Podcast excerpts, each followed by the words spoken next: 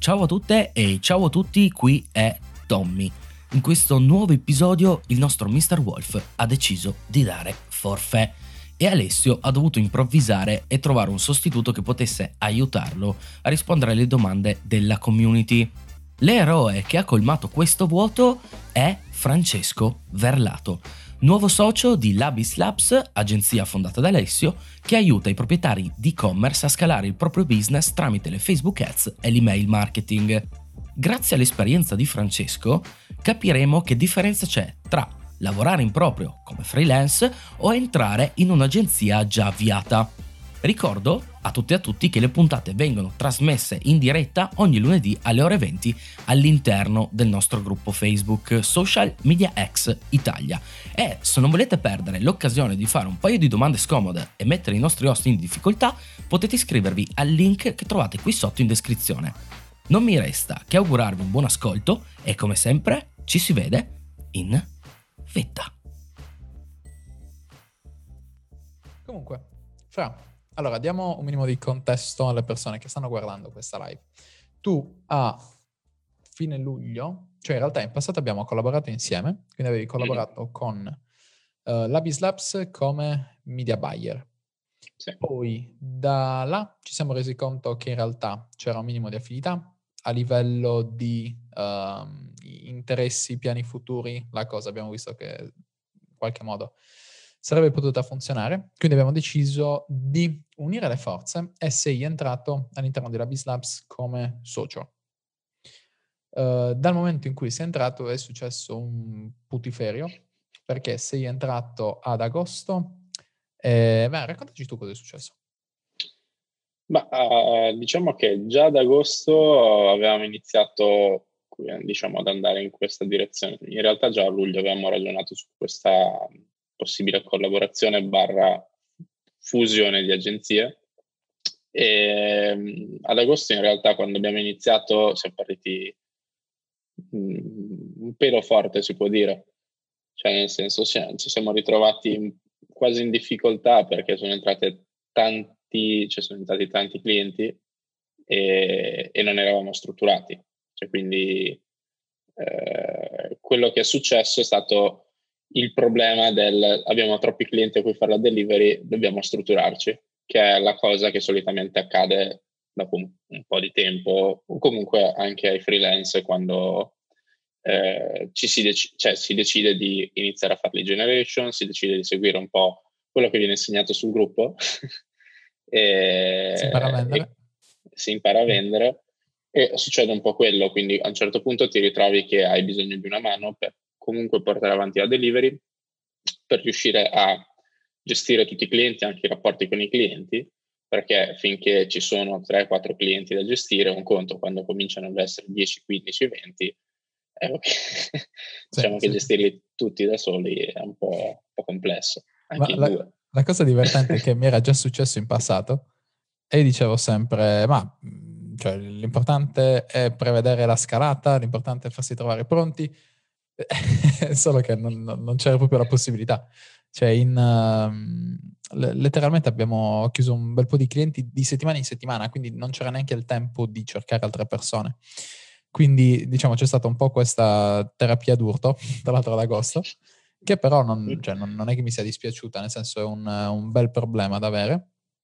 E eh, subito dopo, diciamo, abbiamo iniziato a strutturarci un po' meglio. In realtà stiamo parlando di tre mesi in tutto? Mm, cioè se, se, se ci sì, pensi poi in realtà, in realtà abbiamo, cioè diciamo, l'accordo l'abbiamo trovato bene o male a fine luglio, comunque sì. era una cosa che avremmo dovuto iniziare da settembre, ma eh, voi dovete sapere che il buon Alessio Cordedu mi disse testuali parole del messaggio Messenger, io mi prendo un paio di settimane, no, mi prendo una settimana di pausa a Ferragosto e a Ferragosto mi ha scritto ho chiuso un cliente nuovo. Ok? Cioè, quindi io ero al pranzo di famiglia e ho detto eh, festeggiamo.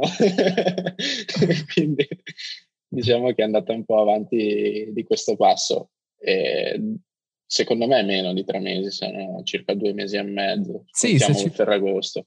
Se ci pensi, sì, secondo me sono sui due mesi.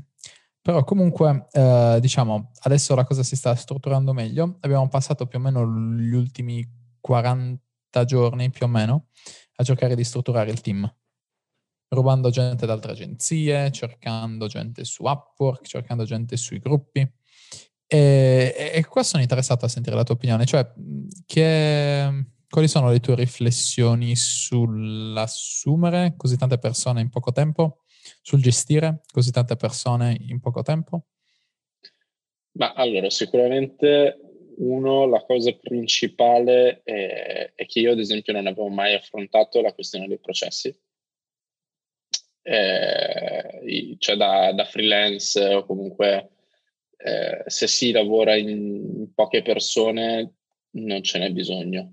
Cioè, o comunque ti sembra che non ce ne sia bisogno in realtà se eh, comunque inizi a lavorare con altre persone che hanno livelli diversi di conoscenze e magari arrivano da anche mondi diversi, nel senso che magari si hanno sempre lavorato, faccio per dire, con un certo tipo di agenzie piuttosto che eh, un certo tipo di, di, attività di marketing e via dicendo, ehm, è necessario avere un sistema che permetta a tutti di capire effettivamente che cosa c'è da fare, come farlo, eh, quali possono essere i problemi, next step e eh, via dicendo.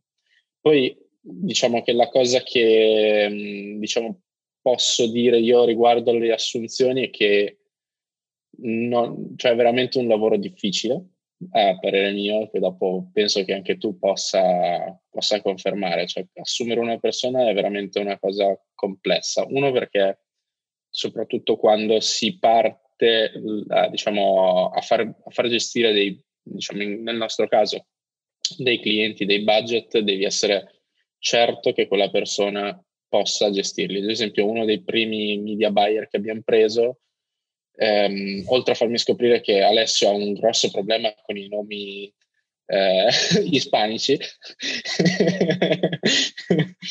ci ha praticamente... Questo devo raccontarlo però, cioè, sì, se no sono un pazzo. Allora, c'erano diverse Vai. chiamate nello stesso giorno. E questa persona si chiamava Marcelo, mentre invece... Vedi? Maurizio. Si chiama Maurizio. Si chiama Maurizio e la persona subito dopo si chiamava Marcelo, nello stesso giorno a distanza di mezz'ora. Quindi, cioè, per forza la, la, la, memoria, la memoria si scontra contro un muro. Quindi, per, cioè, in queste condizioni è normale avere problemi con i nomi ispanici, cioè con la S che, che inganna un po'. Eh, comunque, sì, è quello che abbiamo imparato. Se sentite, si sta un po' aggrappando, no? sta cercando di arrampicarsi sugli specchi. In realtà è andato avanti una settimana a chiamarlo Marcelo, cioè quindi col nome sbagliato è entrato anche in, in stanza mentre eravamo a Varsavia, mentre io facevo la call con questo media buyer, ha spalancato e fa, ma è Marcello, e io dall'altra parte di Zoom no, vedo il tipo che fa così. Quindi, però sì. era perché c'erano due chiamate. in realtà Maurizio, eh, diciamo, nel, nel, nella sua particolarità ci ha insegnato, ci ha insegnato un sacco di cose, sì. tra cui quella di imparare a licenziare in fretta. Sì che quella penso sia stata la cosa più importante, perché, perché eh, le, questa persona eh, si è presentata in un certo modo durante la, la, la chiamata e noi da bravi fessi ci abbiamo creduto senza, senza perderci troppo tempo. Cioè, abbiamo fatto delle domande, abbiamo ascoltato quello che aveva da dire, però ci siamo abbastanza affidati di quello che ci aveva detto e l'esperienza che aveva millantato durante la chiamata in realtà non, non c'è mai stata. In realtà lui aveva un, un, un suo libro che aveva venduto su, su, Facebook, però ovviamente passare da pubblicizzare un libro tuo di un autore hippie, eh no, indie, come si chiama? Autore indie, indie a pubblicizzare prodotti di e-commerce che stanno spendendo molti più soldi, che stanno scalando, eccetera, è diverso. E ci siamo resi conto che questa persona è passata dall'ok, posso prendere tot clienti in mano da solo, sono assolutamente sicuro delle mie capacità, posso fare tutto io, al come si duplica un ad, al Francesco Mimbocchi. E questo ovviamente è un problema. Però allo stesso tempo ci ha anche insegnato a dover implementare delle domande standard da fare nel momento in cui facciamo dei colloqui? Sì, non solo, cioè ci ha insegnato un po', c'è un po' tutto quello che avevamo bisogno di, di capire nel primo, diciamo, nel primo mese di, di, vita. Cioè, uno, non fidarti mai di quello che ti dicono, di quello che ti dicono i media buyer, scherzo ovviamente. E, ehm, in parte. Cioè, in parte. Eh, sicuramente quello che, quello che serve è riuscire a fare delle domande per qualificare le persone che ti porti in chiamata, perché uno non devi perdere tempo, soprattutto in questa, in questa fase qua dove abbiamo tanti clienti, cioè c'è tanta crescita, ci sono tanti clienti da gestire, eccetera, e non c'è un attimo di tranquillità. Eh, due, bisogna iniziare a capire bene come eh, comportarsi con le, le varie figure che ti porti in azienda. Perché sicuramente questa persona qui aveva voglia di imparare, ha cercato di, di, farsi vedere uno per, ok, trovare un lavoro, ma anche per imparare probabilmente, ma eh, non era la situazione ideale per noi, cioè noi in quel momento lì avevamo bisogno di deliberare, quindi portare diciamo a, a regime diversi a, account pubblicitari, quindi quello che è successo è stato che davvero non c'era tempo per spiegare a questa persona come usare un business manager perché cioè, avrebbe rallentato con, di, di, conseguenza tutto il resto. Quindi abbiamo dovuto ovviamente dirgli ok, non si può continuare, ehm, abbiamo bisogno di un altro tipo di, di, di, media buyer e abbiamo iniziato a cercarne di persone che già avevano del, del, un certo tipo di esperienza dimostrabile e che soprattutto anche a pelle sembrassero effettivamente delle persone con diciamo, cognizione di causa, cioè nel senso abbiamo parlato con una persona che gli abbiamo chiesto un video loom, eh, ci ha mandato un video col telefono tremolante eh, del business manager, ok, quindi anche queste, queste semplici richieste sembravano così difficili, per quanto fossero buoni i risultati, non ci siamo fidati perché cioè, non, non, era, non era cioè, semplicemente non era fattibile che uno ti chieda una cosa e cioè. Sì, boh, se ti perdi sul fai un video loom, sì. Cioè, immagina se chiedi qualcosa di più, di più complicato che, che, risposta ricevi. Heidi chiede chi ti ha mandato su Marte? Eh. ho trovato ho, l'ultimo, l'ultimo, aereo per Varsavia, l'hanno cancellato e mi hanno dirottato direttamente su Marte, no? per farmi arrivare. Quindi... Invece, invece, Luigi dice che riconosce il set dell'ultimo video di Gue. Eh, lo so, infatti vedi com'è. Ho detto che la gente l'avrebbe riconosciuta. No, comunque scherzi a parte, il, um, tutta questa situazione in realtà mi ha fatto rivalutare il, il, l'importanza di un HR manager all'interno dell'agenzia. E so che ci sono diverse agenzie che utilizzano agenzie di HR a parte, HR è Human Resource, eh, quindi risorse umane. E secondo me questa è una cosa che dovremmo fare, ovviamente adesso è cioè, un po' presto per farlo, però ci serve un HR manager all'interno dell'agenzia, quindi una persona che si occupi full time di cercare nuovi media buyer, di cercare nuove, nuove figure che ci servono. E trovare un media buyer è estremamente complicato. Il, ehm, in questo momento, eh, diciamo, ne abbiamo, ne abbiamo diversi, però avere una pipeline piena che, eh, diciamo, dalla quale possiamo attingere ogni volta che chiudiamo nuovi clienti, ogni volta che ci vediamo che ci stiamo, mh, mm, ci stiamo avvicinando alla, alla full capacity, avrebbe, avrebbe sicuramente senso.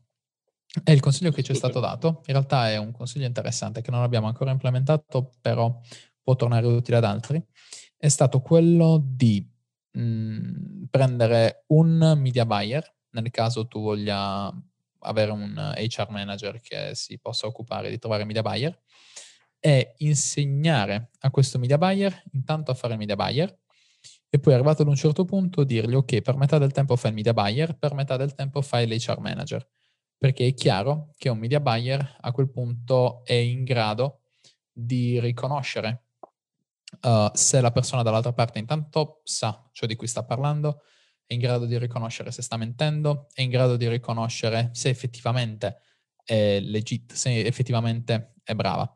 E poi pian piano questa persona la fa passare da metà del tempo media buyer, metà del tempo HR a solo HR. E questo secondo me nella, nel panorama attuale, non solo a livello italiano ma a livello mondiale proprio per le agenzie, è, qualcosa che ti fa crescere. Cioè, ovviamente parlo di agenzie del, del, nostro livello, cioè non di agenzie enormi che fanno centinaia di milioni, miliardi ogni anno. Quelle sono a un altro livello e per adesso non... Cioè, ma penso anche in futuro difficilmente mi interesserà uh, fargli da competitor. Uh, detto, detto, questo, detto questo, um...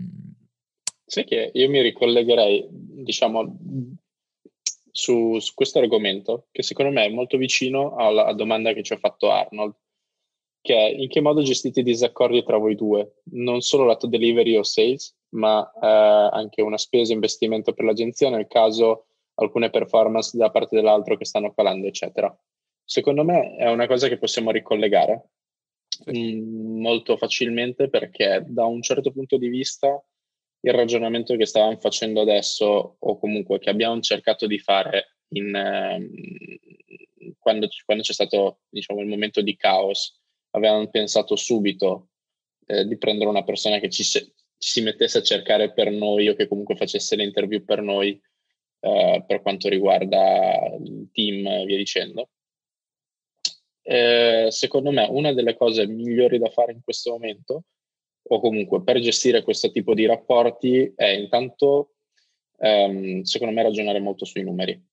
Cioè ad esempio una cosa che noi stiamo strutturando è ad esempio tenere sotto controllo tutto, dall'A alla Z di quello che accade in azienda, cioè spese, entrate, eh, imprevisti, ok? Um, con alcuni clienti lavoriamo a performance, quindi a- abbiamo anche eh, diciamo, le percentuali che variano a seconda del, diciamo, dell'andamento delle campagne, quindi sia da una parte che dall'altra cerchiamo di tenere tutto sotto controllo. E questo ci aiuta molto nelle scelte, perché ad esempio mh, per, per, quanto riguarda l'HR manager c'è stato la, il ragionamento di ok, cosa ci possiamo permettere di fare in questo momento che abbiamo questa mole di entrate prevista, uh, questa mole di entrate effettive ehm, e questa richiesta uh, di tempo che ci porterà via a fare i colloqui, fare questo, fare quello, quanto ci costa effettivamente fare un colloquio eh, e perdere un'ora di tempo su quello piuttosto che perderla o comunque investirla su qualcos'altro. Quindi eh, anche su quello abbiamo ragionato per ad esempio cercare persone che ci potessero aiutare piuttosto che andare a prendere un HR manager perché abbiamo, faccio per dire, risparmiato un tot. Ok? Diciamo nelle valutazioni che abbiamo fatto siamo arrivati a quel punto, diciamo a quel punto di capire effettivamente che l'HR manager per il volume d'affari che abbiamo adesso è ancora un po' prematuro. Sicuramente è utilissimo, però era prematuro per noi. Okay? Sì, sì. Ed Quindi... è prematuro per diversi motivi. Primo fra tutti per il fatto che lo stesso importo alla fine l'abbiamo investito per prendere una persona che è più avanzata, perché diversamente avremmo dovuto giocare un compromesso tra media buyer e HR manager. E la cosa interessante che personalmente ho sempre sottovalutato, però è il foglio delle finanze. Cioè, nel momento in cui hai un foglio delle finanze uh, attivo, sempre aggiornato, questo foglio delle finanze non serve tanto ad avere chiara la situazione aziendale, che in realtà torna comoda, quanto però ad avere un aiuto nel momento in cui devi prendere delle decisioni. Cioè, il foglio delle finanze ti dice, ok, questa spesa sembra assurda, però te la puoi permettere questa, se, eh, questa spesa sembra piccola, però non te la puoi permettere in questo momento. Ehm, e, e questo è un asset incredibile nel, nel, nel, diciamo, nella cassetta dei tool che abbiamo a disposizione come proprietari di agenzia. È estremamente utile. E tra l'altro anche una persona che si occupi solo ed esclusivamente delle finanze sarebbe utilissima e crescendo sicuramente ci servirà. Ehm, e questo è secondo me stra interessante. Per quanto riguarda invece la domanda di Arnold, che dice come gestiamo le incomprensioni, le, le decisioni diverse, semplicemente... Sono soluzione. Nerf gun. Sì, esatto. esatto. chi vince con le Nerf Guns decide. No, in realtà, il, mi sembra ne parlo anche nel, nel corso Sherpa, cioè questi, questi, risultati, o meglio, questi problemi li, li superi semplicemente avendo delle responsabilità diverse. Cioè, per la parte di delivery, il responsabile in questo caso è Francesco. Quindi, ovviamente facciamo brainstorming, ovviamente facciamo degli huddle tutti i giorni, ci sentiamo, cerchiamo di capire quali sono le cose migliori da fare, cerchiamo di essere d'accordo, però nel momento in cui c'è un'indecisione, un, un contrasto dal punto di vista della delivery, lui decide, perché lui è la persona, del, la, la persona in charge. Se poi non porta risultati, è chiaro che dall'altra parte c'è un problema che bisogna risolvere. Però se lo stesso ragionamento succede da un'altra parte, uh, che diciamo della quale sono in charge io, esempio la parte commerciale, esempio mhmm, qualsiasi altra cosa, in quel caso decido io. Cioè in quel caso sappiamo che in una decisione di questo tipo all'interno di quel frangente la mia decisione ha più valore. Se parliamo di delivery la decisione di Francesco ha più valore e così via. E ehm, questo ovviamente in questa fase andando avanti, indubbiamente ci saranno da assumere delle altre persone a livello manageriale e queste altre persone avranno il loro compito, avranno la loro responsabilità e avranno il loro potere decisionale all'interno del, uh, diciamo del loro frangente, all'interno della loro area di expertise. Ed in questo modo superi, superi, superi le problematiche. Se non c'è un, un, un piano di gestione delle, delle delle situazioni di questo tipo è un problema. Cioè i problemi sorgono, è, cioè è normale che sorgano ed è normale che da una parte o dall'altra non si sia sempre al 100% d'accordo, però se in anticipo sai come gestire questi problemi hai, hai praticamente risolto. Non, cioè non è un problema che mi pongo onestamente neanche. No, più che altro, cioè da un punto di vista molto, molto anche di, di, di, di, relazione che vai creare con l'altra persona, uno dovete essere allineati, secondo me, su, su, quelli, su quelli che sono gli obiettivi che volete raggiungere. Cioè noi, ad esempio, sappiamo, cioè, sappiamo effettivamente che cosa vogliamo ottenere, stiamo cercando di spezzettare tutto in modo da avere degli obiettivi ben chiari, sia giornalieri che settimanali, mensili e andando avanti eh, anche annuali eh, quindi sa- abbiamo abbastanza chiara la, la, situazione.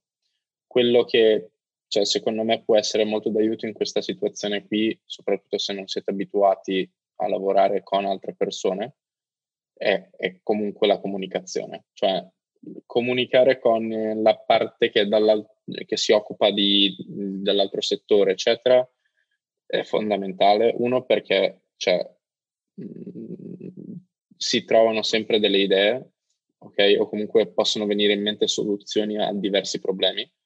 E quindi questa è una cosa che cioè, ritengo fondamentale e che magari all'inizio non, cioè, non pensavo neanche, anche perché cioè, ci conosciamo da, da, da, un paio d'anni ormai e non, ho, cioè, non abbiamo mai avuto il tipo di rapporto che c'è adesso perché comunque anche lavorativamente parlando quello che facevo io era fare la delivery sempre comunque eh, diciamo, ragionare insieme su determinate diciamo, situazioni che magari comprendono il personale, io non avendo mai gestito un team eh, così grande, può risultare complesso. Magari Ali invece l'aveva già fatto, mi può dare suggerimenti. Ok, quindi ci sono diverse situazioni in cui possono su- succedere cose a cui non sei preparato, ma dall'altra parte sì. Se non si comunica, non si trovano soluzioni, si causano problemi, ci si scontra perché era, era tu, il tuo problema, eh, diciamo, di tua responsabilità, non hai chiesto e non siamo andati avanti. Ok, quindi intanto la comunicazione credo sia una cosa importantissima. E poi, insomma, ragionare e, e iniziare a fidarsi, cioè nel senso non sempre eh, ci, si, ci, si, fida al 100% dell'altra parte, perché magari non, non, non si è abituati in questo senso, e invece cioè, ognuno ha le sue responsabilità, bisogna fidarsi di quello che l'altra persona fa, perché comunque è più esperta lei magari in quel settore, non bisogna avere voglia di buttarci al 100%, ognuno faccia il suo e in quel modo lì si evitano problemi, perché chi si occupa di una cosa riesce a dedicarci il 100% e così fa anche l'altra parte. Quindi suddivisione dei ruoli, come diceva Ale, piena responsabilità diciamo, delle decisioni, ma anche comunicazione. Questa, questa cosa qui è fondamentale. Sì, e anche altro punto, se posso, cioè che in realtà è in linea a quello che hai detto tu, eh, la responsabilità non solo dal punto di vista della divisione dei ruoli, ma anche dal punto di vista della, della responsabilità personale, cioè che hai nei tuoi confronti. Cioè, tu sai di avere un ruolo, sai che il tuo ruolo è quello di portare i risultati, e anche stamattina la prima cosa che ti ho detto è settimana scorsa non abbiamo chiuso nessuno, quindi do- devo assolutamente muovermi questa settimana. Il, ho, obiettivi, ho obiettivi più alti rispetto alla settimana scorsa e, e comunque visto stasera cioè, cioè ci sono state, c'è stato parecchio movimento. E, e, questo è estremamente importante perché dall'altra parte sono sicuro, e mi è successo anche in passato, che buona parte dei problemi nasca dal fatto che da una parte una persona non è capace di puntare il dito contro l'altra persona, che è una cosa normale. Cioè, se tu mi avessi detto stamattina, guarda, settimana scorsa non hai chiuso nessuno, che cazzo stai facendo? È giusto. È, cioè, è là che, signi- che, bisogna mantenersi accountable, è là che c'è il, il valore aggiunto dell'essere in società. Dall'altra parte, personalmente, bisogna prendere ehm, in maniera del tutto oggettiva i dati che abbiamo a disposizione senza prenderli sul personale, perché se l'altra persona deve avere paura di dirti qualcosa, deve avere paura di puntare il dito, è finita lì, cioè finisce lì la, la, crescita, perché allora diventa un ho paura di spezzare i tuoi sentimenti, ho paura di, um, di annullare il tuo ego e, e finisce, finisce, tutto, cioè non, non, ha senso neanche provarci a quel punto. E lo stesso discorso avviene all'interno del team, così come c'è al, diciamo, a livello manageriale dell'azienda, stesso, la stessa identica dinamica avviene all'interno del team cioè ci sono delle persone che sono in charge della creazione dei copy, ci sono delle persone che sono in charge della creazione delle mail. Se una mail fa schifo, alla persona che è in charge delle mail devi dire che la mail fa schifo. Non c'è molto da girarci intorno. Se uno ti presenta una mail che non è presentabile, gli dici ma cosa ti sembra? È un problema. Stesso discorso con il graphic designer se ti viene, presentato un, se ti viene presentata una grafica che non ha né capo né coda, che non è presentabile all'interno del, de, della piattaforma, poi, eh, sicuramente, oh. sicuramente, l'onestà premia, cioè in queste cose qui. Uno per i risultati che puoi portare, due anche per il rapporto che crei nel team.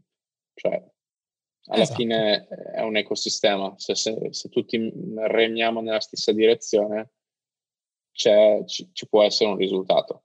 Questo, questo, credo sia scontato da tutti, cioè nel senso eh, una delle, delle, cose di cui stavamo parlando anche oggi, eh, oggi abbiamo fatto quasi due ore e mezza di training, eh, diciamo, in media buyer.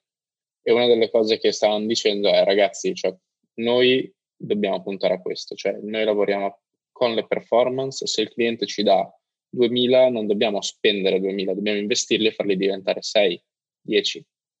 Quindi se non c'è quest'ottica in, in, all'interno del team, non c'è neanche il ragionamento di dire ok, come miglioriamo questa cosa qui? Abbiamo ottenuto questo risultato, come possiamo aumentare il risultato e come possiamo migliorarlo? Cioè, questa mentalità applicata un po' dappertutto ti fa arrivare ad ottenere dei buonissimi risultati. Quindi anche, cioè, anche tra di noi una cosa che succede, che cosa, che cosa, se, ma forse è successo due settimane fa, avevamo un cliente che eh, diciamo abbiamo fatto crescere bene, eh, dovevamo chiedergli la recensione, in quella settimana c- c'è stato un crollo delle performance, quindi cosa è successo? Eh, la cosa che mi ha detto Ale è, cazzo non mi posso presentare a, a, chiedere una recensione quando sto settimana qui è andata un po' di, di merda eh, e quindi quello che abbiamo fatto insieme ai ragazzi che lo gestivano è stato cercare di capire che cosa non stesse funzionando e come migliorarlo. Che cosa è successo? Che questa settimana qui ci sono risultati che non si, non si, vedevano, non si, non si sono mai visti, cioè ok, quindi i risultati stanno, stanno arrivando, il cliente è contento, eh, andiamo in questa direzione qui, quindi si spera che prima o poi questa recensione ce la faccia perché è quasi due mesi che gliela chiediamo. Sì, comunque non risponde anche con Però almeno ci proviamo.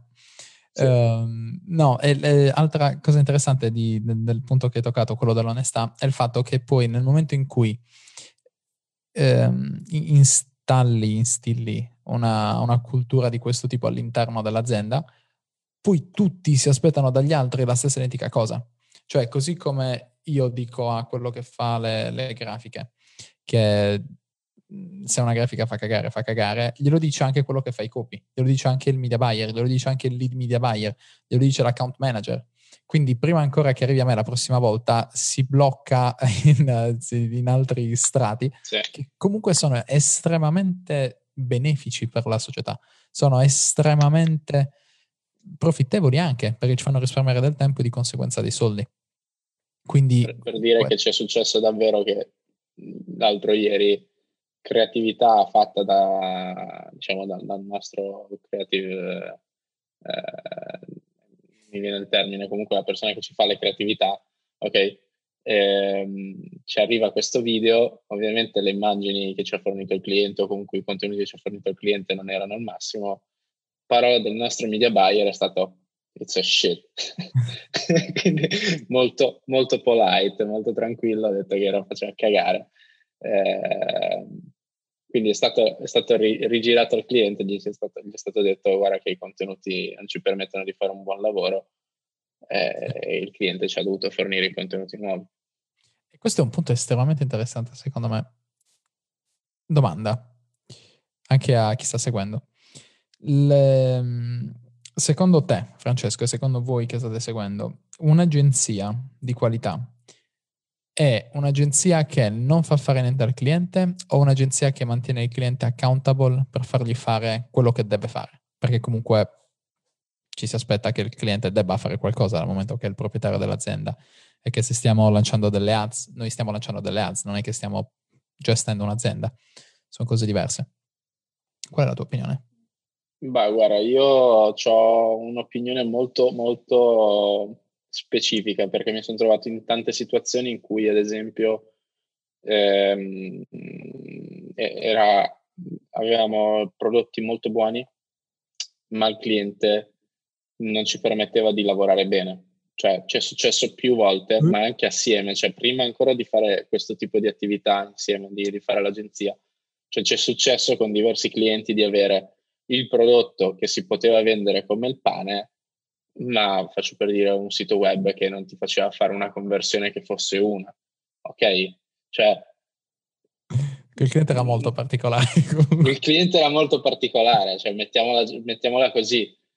Mm, la piattaforma che ha scelto era più particolare del cliente, cioè ci siamo ritrovati che avevamo in mano un potenziale della Madonna e un, uno schifo di sito che non si poteva neanche vedere, cioè veramente sembrava un sito degli anni 60, che non c'erano i siti negli anni 60, però faceva veramente cagare.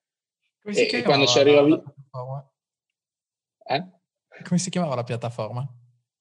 Odo. cioè, era, io, ragazzi, io quando, lo giuro, quando sento io tipo... non ho mai riso così tanto.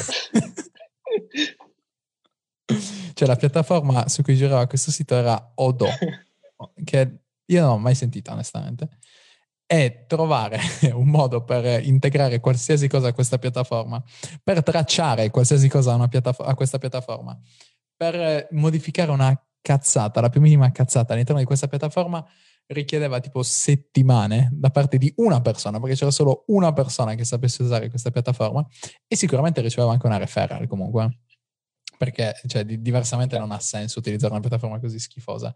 Tempi io, di caricamento ragazzi, tre cioè... minuti, tipo davvero qualcosa di assurdo. E nonostante e, tutto, e nonostante tutto, cazzo vendeva. Cioè, stavano spendendo boh, 20k. Cioè, mh, sta, dovevamo, cioè, il cliente ci aveva detto o spendete 20k o non li spendete, cioè proprio non lavorate con noi e, e stavamo ottenendo comunque risultati. Quindi immaginatevi con un sito fatto bene in Shopify o anche ClickFunnels, mettete quello che volete. Però stavamo ottenendo risultati con una piattaforma che faceva schifo. Mm. E quando abbiamo detto al cliente che non, ce la, cioè non, potevamo, non potevamo spendere male, cioè volevamo investire i soldi e non fargli avere un ritorno schifoso, negativo, ci ha risposto che o vendeva in quel momento o non vendeva e quindi ci, ci, siamo, ci siamo, fermati lì con la collaborazione, sì. se non ricordo male.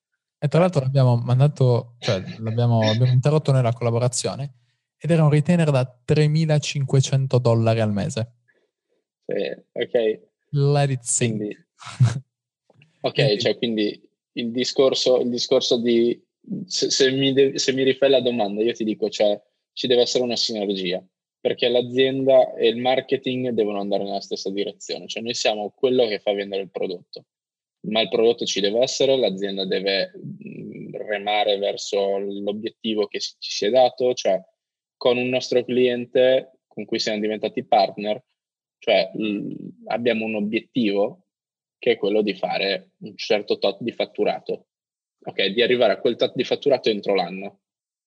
E quello che, diciamo, con questo cliente ci diamo degli obiettivi mensili, cioè è quattro mesi che andiamo a crescere tutti i mesi perché stiamo remando tutti nella stessa direzione, stiamo cercando tutti di fare il possibile per eh, permettere a, a noi di, di, fare il nostro lavoro, di vendere, di utilizzare gli strumenti che, che ci servono per vendere, perché ragazzi c'è anche quello.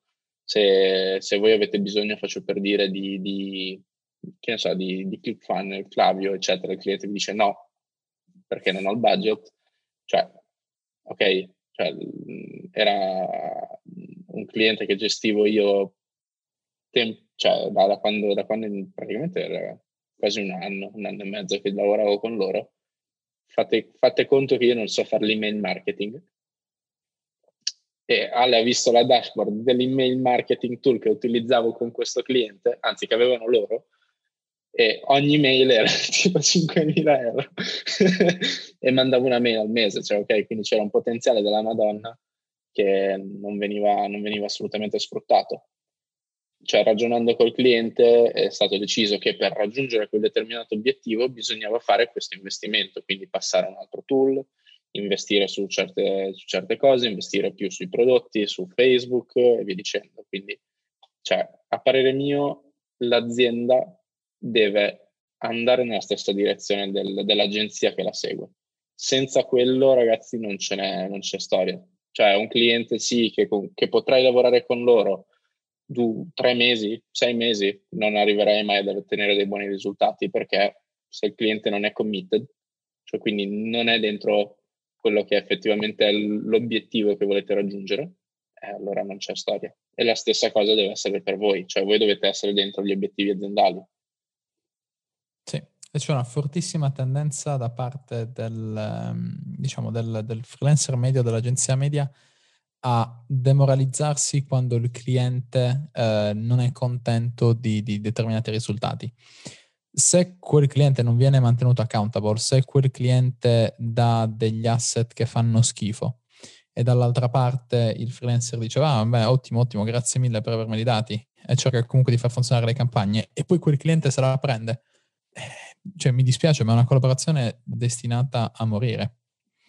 Comunque, ho visto i uh, pareri, eh, o meglio, le risposte alla domanda che ho fatto. Federico, mm, in realtà c'è un'unanimità tra Federico Borsellino, Chiara Pinna, Alessandro Venturelli, Simone Romani e Simone Romani.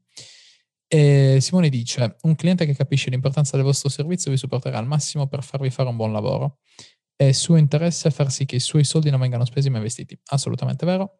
E Chiara dice, il cliente deve far lavorare bene l'agenzia. Sono assolutamente d'accordo con, um, con voi. E um, questo è un punto che secondo me dovrebbero quasi insegnare nelle scuole, perché molti tendono quasi a lasciar, a lasciar passare molto alla, al cliente, quando invece molto spesso Mhmm, cioè anche a noi dicono, i, i clienti a volte dicono che non hanno mai avuto nessuno che gli facesse fare un, cioè che gli desse proprio una lista, una to-do list di cose da fare appena entrato. Però o fai così o fai così, cioè determinate cose ci servono, quindi non, non, non, non c'è molta, molta alternativa. Comunque, ci stiamo avvicinando alla fase finale della Monday Night Live di oggi. Quindi fateci sapere intanto se ci sono domande in diretta, perché rispondiamo molto volentieri, e tornerei alle domande che ci sono state fatte quando ho annunciato la tua presenza oggi. Domanda di, del buon Luigi, del buon Gigi Virginio. Perché hai scelto di entrare in una società piuttosto che continuare da solo? Stavi già pensando di avere qualcosa di più strutturato prima che ti si presentasse l'occasione? Eh, sì, allora, um, in realtà stavi già di... strutturando la tua agenzia. Sì, sì. Cioè, fate conto che durante il Covid io ho avuto le prime due settimane dove sono stato impanicato perché mi si è dimezzato il fatturato. Proprio penso come a tutti, cioè nel senso c'era, c'era questo problema. E poi eh, con, eh, diciamo, con l'utilizzo di Upwork, eh, Luca che mi supportava e, e, e, anche un po' di referral, cioè io ho, penso, duplicato il fatturato che facevo prima, cioè prima del Covid, cioè stavo facendo buoni numeri, ok? da solo mi sono ritrovato molto in difficoltà, cioè io mi ritrovavo che facendo consulenze con, eh, con clienti di Dubai la mattina alle 8, perché ovviamente lì erano già le 9, eh, arrivavo la sera a parlare magari con qualche cliente eh, in America eh, che mi chiedeva l'appuntamento alle 11 di sera, quindi non sto scherzando, io ho finito una colla a mezzanotte e mezza eh, ne sono non avrei messo lo slot, però. io, io, cioè, in quel momento lì dici... Vabbè, sì, se ne cioè, sai, c'hai, c'hai bisogno, quindi cosa fai? Non lo, non lo fai? Eh, l'ho, l'ho, fatto perché anche perché diciamo la situazione era un po' precaria all'inizio, poi dopo insomma ha preso piede, sono entrati due o tre clienti grossi e io mi sono trovato che avevo miei, diciamo, il, mio, il mio fatturato buono, e, e, non riuscivo più a stare dietro la delivery perché mi erano entrate troppe cose da fare e quindi ero molto molto in difficoltà. Quindi avevo in, all'inizio chiesto il consiglio ad Alessio che mi ha detto strutturati, pre, inizia a prendere persone, fai... E quindi io quello che ho fatto è stato proprio quello, cioè eh, ho cercato di fare upsell ai clienti, ho cercato di insomma introdurre nuovi servizi o eventualmente dove potevo permettermelo, tagliarmi diciamo, mm. parte, del, parte del, del, fatturato e darlo eventualmente a un collaboratore. E, e, quindi mi sono ritrovato in quella fase lì dove stavo strutturando il team mh, anche senza diciamo, averlo programmato e stavo cercando già di uh, andare nella direzione agenzia. Poi eh, diciamo l'idea credo che cioè, non mi ricordo se me l'hai proposto tu o te l'ho proposto io, insomma, cioè il problema vero era che io, diciamo, nella vendita non sono un mostro, ok, cioè ho le mie lacune, e, ehm, però cioè, nella delivery andavo molto, molto bene, nel senso ho sempre avuto buoni risultati. Ehm, Ale invece sì, nella delivery aveva bisogno di qualcuno. Sì, è difficile e, cioè, trovare, trovare media buyer. Cioè trovare media buyer che sappiano quello che stanno facendo è davvero complicato. E se ne trovi uno bravo, mm, cioè questo lo dico anche agli altri che vogliono strutturare l'agenzia, se ne trovi uno bravo, anche se significa cioè, dargli il 50%, vale la pena tenerlo lì per, per 6.000 ragioni. E, ehm, Francesco è bravo, quindi um, in, in ottica di crescita è comunque un investimento che vale la pena fare. Dall'altra parte, a Francesco piace seguire la parte di delivery. Se ha un team, immagino che possa dare ancora di più rispetto a quanto dava da solo. Quindi immagina, um, diciamo, il, a livello di, di, di, di, allineamento degli astri, uh, si sono allineati e la cosa aveva semplicemente senso. Quindi se ero stato io a chiedertelo e dirti, boh, cioè, visto che tu stai andando in quella direzione, io sto andando in quella direzione, ma non ho un, un, um, una persona di cui potermi fidare dal punto di vista tecnico. E eh, secondo me questo apre un'altra, um, un altro aspetto estremamente importante dell'agenzia, cioè il fatto di avere due persone che si occupano di due cose diverse, ossia da una parte te che ti occupi adesso della delivery e io che mi sto occupando del, del, del resto, praticamente di altre cose, è una roba estremamente cruciale per crescere. Perché? perché la maggior parte delle volte ti trovi di fronte ad una scelta, cioè faccio una cosa urgente o faccio una cosa importante. Abbiamo una lista di, di, di cose da fare, queste cose possono ricadere o dalla parte dell'urgente o dalla parte dell'importante. La delivery sta nella parte delle cose urgenti, perché comunque hai sempre cose da cambiare, hai sempre cose da fare, hai sempre, um, hai sempre nuove uh, strategie da implementare, chiamate con i clienti, brainstorming, eccetera. Però se c'è una persona che si occupa di tutte queste cose, dall'altra può esserci una che si occupa solo delle cose importanti.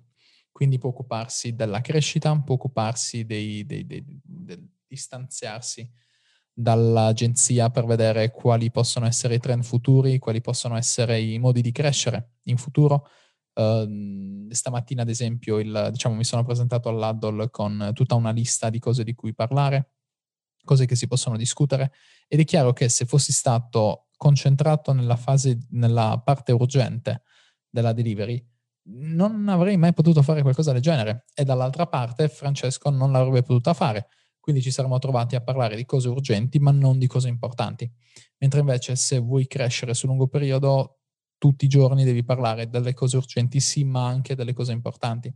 Difficilmente a quel punto puoi crescere. E anche chi apre un'agenzia da solo, la, la, la, prima cosa da fare è staccarsi dalla, dalla fase di, di, di, di delivery, dalla fase di doing, dalla fase in cui devi essere tu la persona che fa tutto perché diversamente esplodi. Cioè se sei da solo esplodi, perché poi arrivi a pensare solo ed esclusivamente alle cose urgenti e come tali non puoi crescere, cioè non, non hai proprio modo di strutturare, di pianificare, non hai modo di fare praticamente nulla. Questo è un punto estremamente importante. Domanda numero due. Luca Pescatore. Uh, su cosa ha impattato maggiormente l'entrata di Francesco? Quali procedure ha cambiato o migliorato? Avete aggiunto nuovi servizi e prodotti con l'entrata di Francesco? Ma rispondi tu. In realtà non avevo, i prodotti erano quelli. Cioè, sì, i prodotti erano quelli alla fine, nel senso che, diciamo, da un punto di vista prettamente tecnico, la delivery, bene o male, è, è, diciamo, è quella, cioè nel senso quello che forse è cambiato di più e, e, che sto cercando, come vi dicevo anche prima, di inculcare un po' nella, nella mente di, di, tutti quelli che lavorano con me è un po' il lavorare per l'obiettivo performance. Cioè, io perlomeno la vedo così. Cioè, se tu lavori per spendere i soldi, non eh, soldi degli altri ovviamente, non è un cliente che può rimanere con te a lungo, a lungo, nel lungo periodo. Se invece lavori con l'obiettivo di far guadagnare il cliente, uno, è una soddisfazione incredibile per te stesso e per comunque chi lavora con te. E due, è, è molto, molto importante per far rimanere il cliente. Cioè, è un discorso che poi facciamo magari in un addol qualche giorno fa. Cioè, quello che stiamo, stiamo cercando di fare è intanto raccogliere dati sui clienti, vedere come, come sono entrati con noi, che tipo di, di struttura avevano e capire come abbiamo fatto a portargli un risultato. Per il semplice motivo che se noi sappiamo che quella tipologia di clienti funziona molto bene con il nostro tipo di delivery, possiamo ovviamente focalizzarci su quella tipologia di clienti e prendere solo quelli perché uno gli può dare un risultato, non dico che ne hai la certezza matematica, ma è molto probabile. Due, eh, puoi far crescere velocemente l'agenzia, puoi far crescere velocemente il team, eh, cosa che è molto importante. Uh, una cosa molto, molto carina, secondo me, è che gran parte delle persone che lavorano con noi hanno già questa mentalità di continuamente cercare la crescita. Cioè, per dirvi che cioè, anche solo il copywriter che diciamo eh, è, sempre dietro, è sempre dietro le quinte, però è una cosa importantissima. Cioè, l'altro giorno mi ha chiesto un report sui copy per venire, cioè per capire effettivamente quali fossero le caratteristiche dei copy che potevano portare effettivamente un risultato.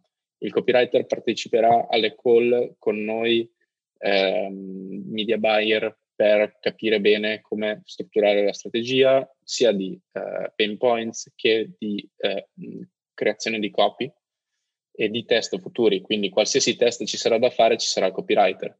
È una cosa che, mh, diciamo, è difficile vedere, ok? E, e non sempre passa così in primo piano il fatto di coinvolgere tutti i membri del team per portarli effettivamente a fare eh, quell'unica, diciamo, scusate, per portarli a raggiungere quell'unico obiettivo che deve essere il risultato eh, e migliorarsi sempre di più. Cioè, quest, diciamo, questa qui è una cosa che secondo me ha un valore incredibile.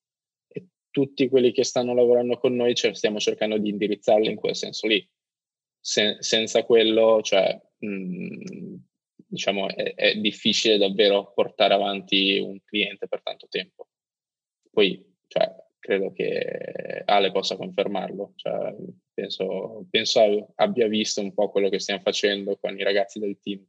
Cioè, stiamo strutturando procedure su procedure per fargli vedere effettivamente come andare a migliorare qualsiasi tipologia di, di evento o di, o di copy. Stiamo parlando, facendo brainstorming durante le chiamate di training proprio per avere quell'ottica di crescita tutte le volte. Cioè, è una faticaccia, però porta risultati.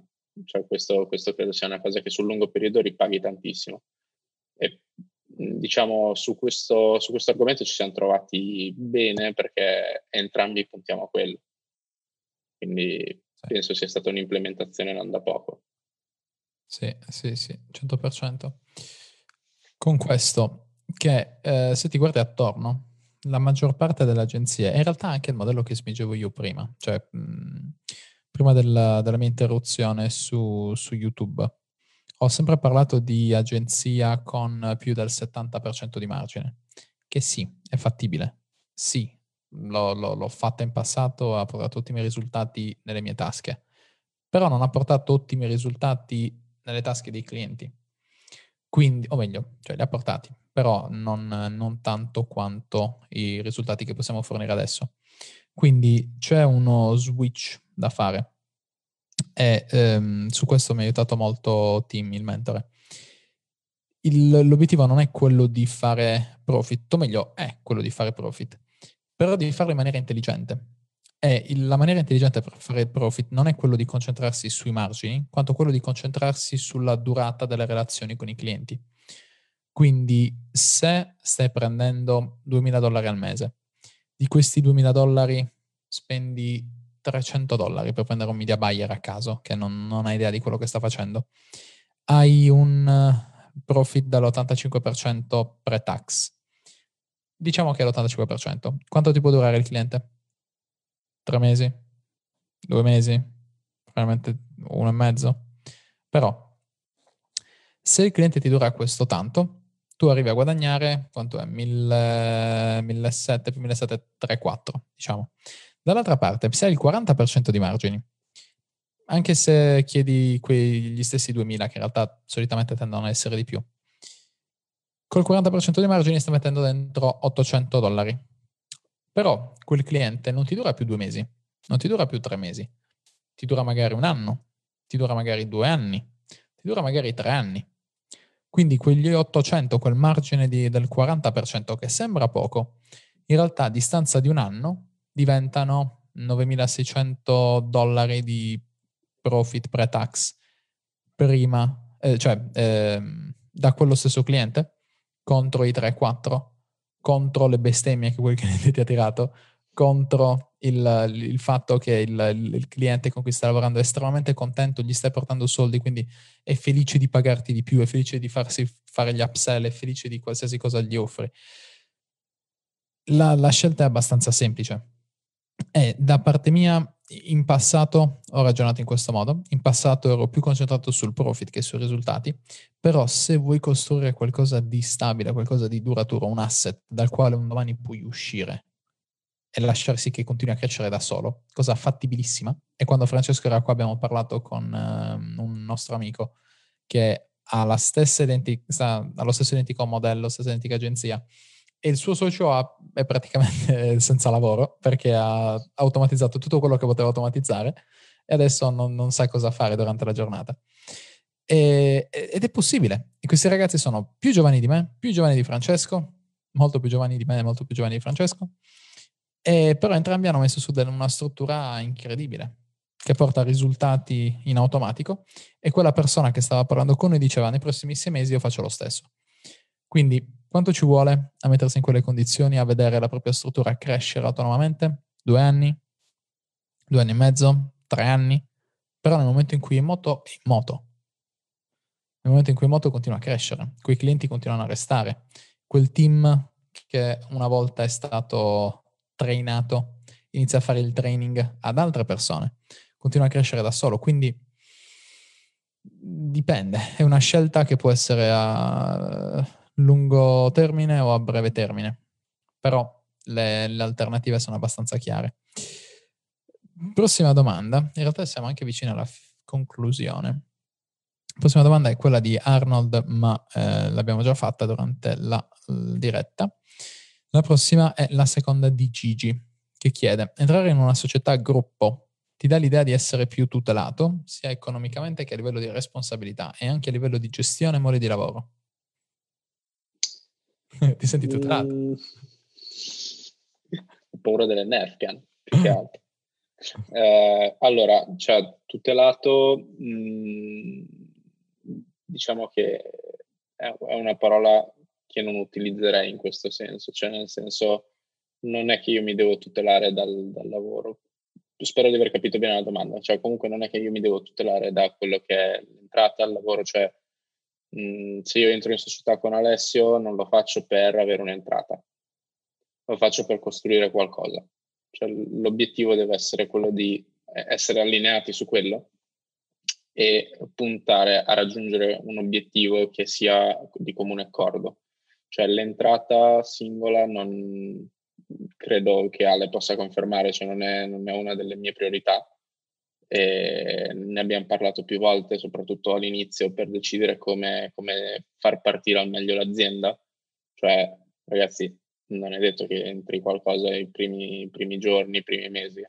Eh, e quindi dovete anche essere pronti a ragionare in quell'ottica di è un passo che stiamo facendo, cioè una delle prime cose che ci hanno detti quando abbiamo fatto l'accordo è stato, cioè sappi che per i primi 3-4 mesi c'è la possibilità che non ci sia niente. Ricordi?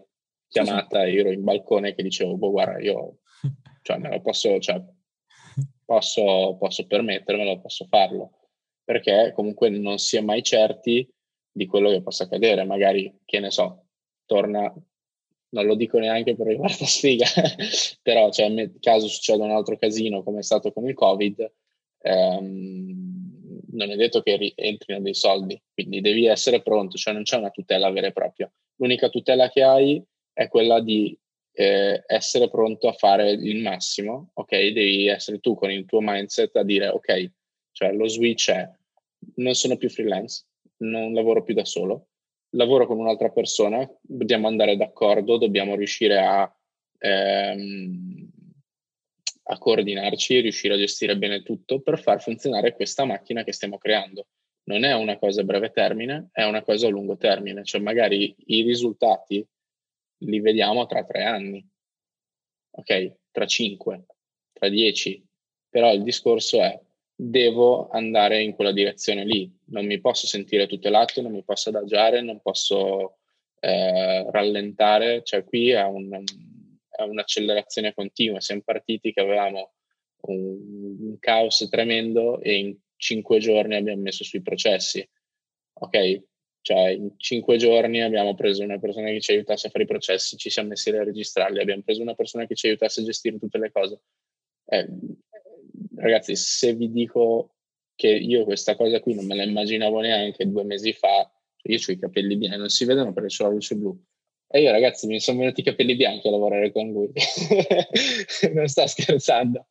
E quindi cioè, è, non è proprio una tutela, è, è, un, un, è un essere pronti a farlo e quindi non ti devi soffermare magari su queste, queste cose qui, ma correre. Cioè, decidi di fare una cosa, è quello che dicevano all'evento Sherpa, magari per chi non c'era, c'era una slide molto bella di Alessio, se non sbaglio, che era bruciare le navi, ok?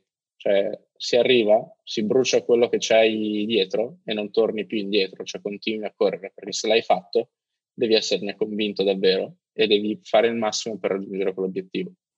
Sì, il, il, il discorso tutela è... Secondo me non è tanto una questione del sentirsi tutelato dall'azienda, dall'agenzia, da quello che vuoi, quanto la possibilità di avere il controllo sulla tua tutela. Cioè, la tua tutela dipende da te, da quanto lavori, da quanto chiudi, da quanto deliveri, da che risultati porti, eccetera. E una cosa che dice Tim, tornando al mentore di prima, è non... Uh, uh, don't wish it was easier, wish you were better. Quindi non, uh, non, non sperare che le cose siano semplici, ma... Non sperare che le cose siano più semplici, ma spera che tu possa essere migliore o qualcosa del genere. E, e, ha senso, cioè il, il, bello dell'agenzia è il fatto che ti fa sentire in controllo della situazione. Cioè, perlomeno questo è quello che piace a me. Poi ci sono altri lati positivi, lati negativi sicuramente, però ti senti in controllo. Cioè, in questo caso, eh, come è stato raccontato durante questa, durante questa diretta, il primo mese è esploso tutto, eh, cioè letteralmente. Ne abbiamo parlato anche in una Monday Night Live. In 30 giorni abbiamo chiuso 12 clienti. Sono tanti, cioè anche fare un onboarding di un cliente a settimana non è poco, cioè è tosta.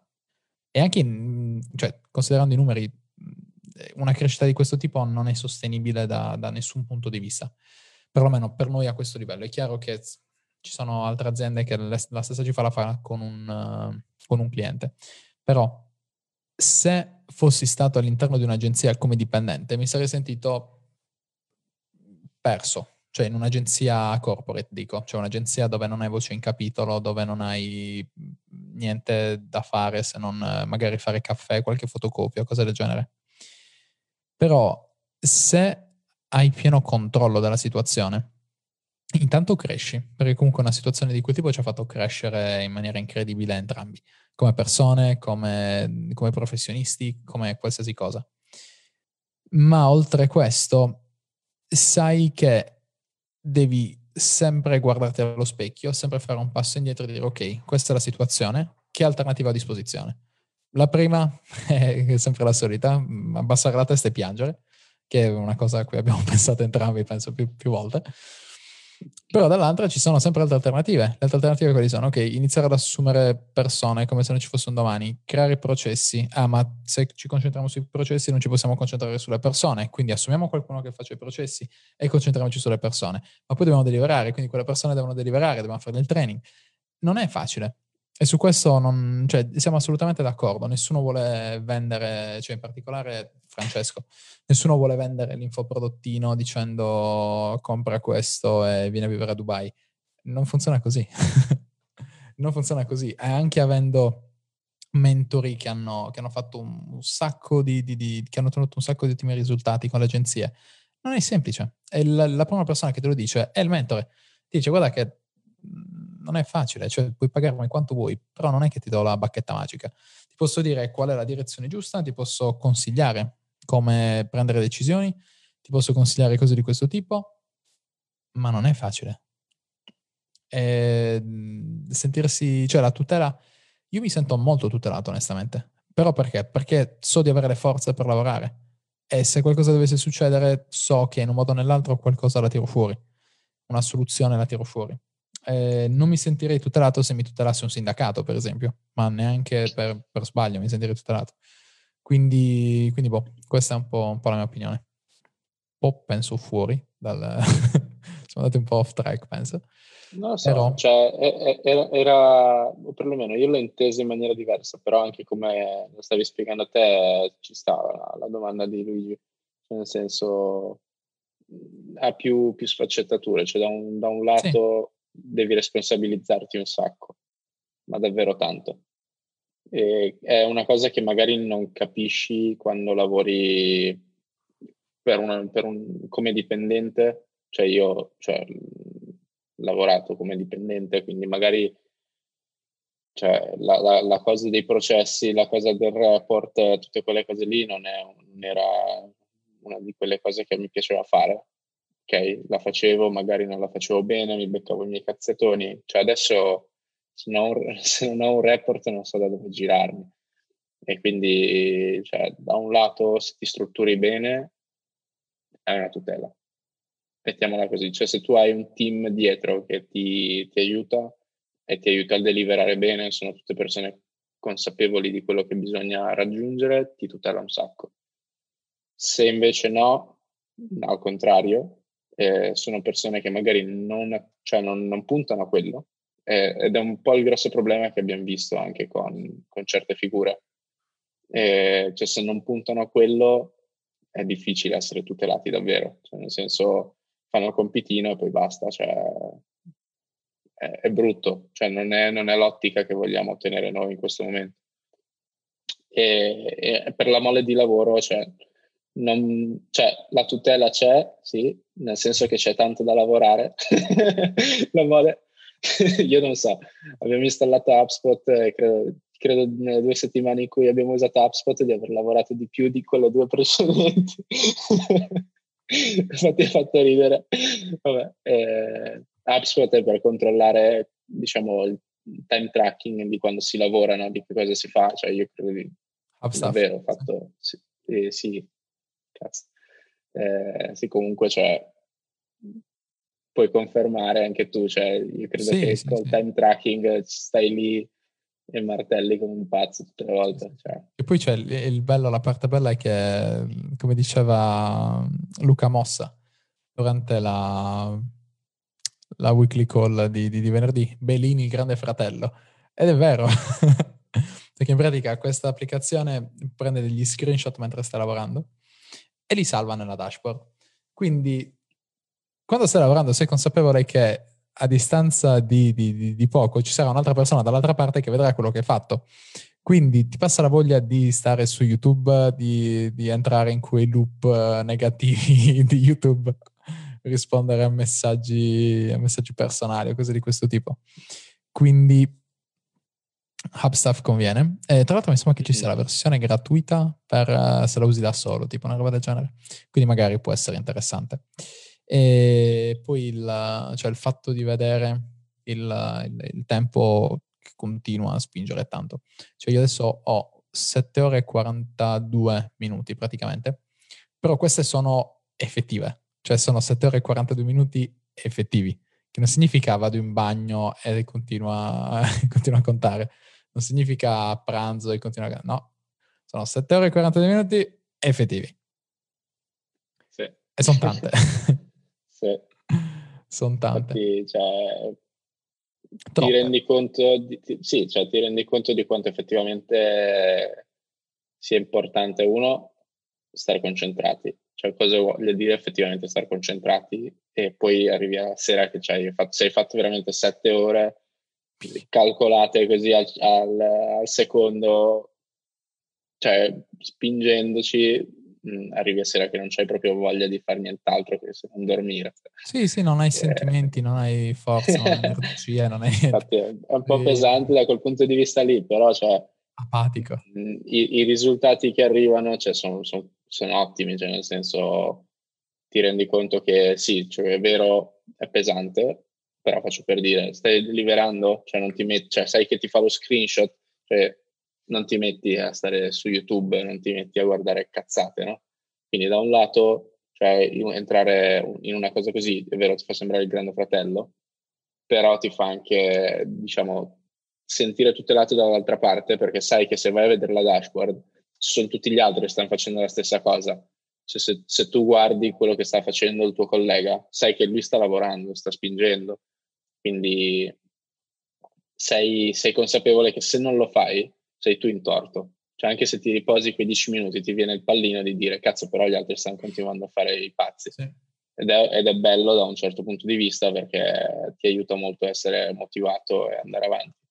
Sì, Poi sì, alla sera arrivi che sei... Sono, sono condivisi, quindi cioè, la cosa mantiene accountable tutti, non solo noi ma anche le persone che fanno parte del team ed è, è, è utile. Cioè andando avanti comunque serve. Ce n'era un altro che ci avevano consigliato che era Clocky, no, Clockify. Clockify, sì. Sembra.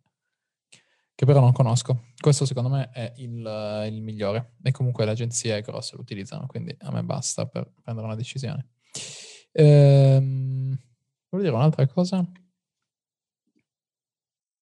però in realtà possiamo anche evitare. Sono le 20 e 12, quindi abbiamo abbondantemente superato l'ora di chiacchierata.